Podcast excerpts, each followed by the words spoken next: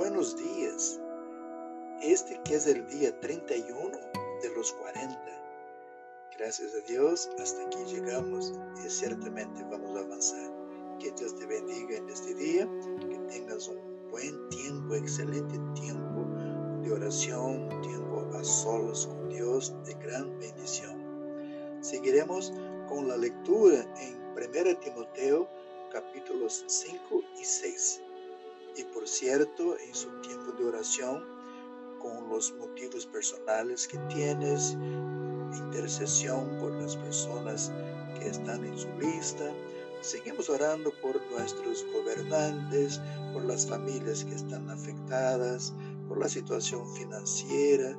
Bien, seguimos intercediendo por todo ese tema del coronavirus, para que caminemos hacia un final, para que tengamos un fin en esta historia lo más pronto posible. Oramos también para que el Señor siga fortaleciéndonos.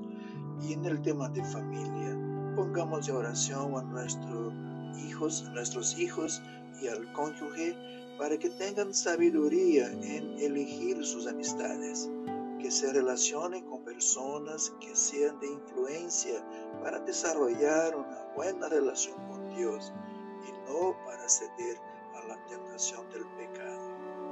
Bueno leer Proverbios 13, 20 y Proverbios 27, 14. Que Dios te bendiga y tengas un buen día.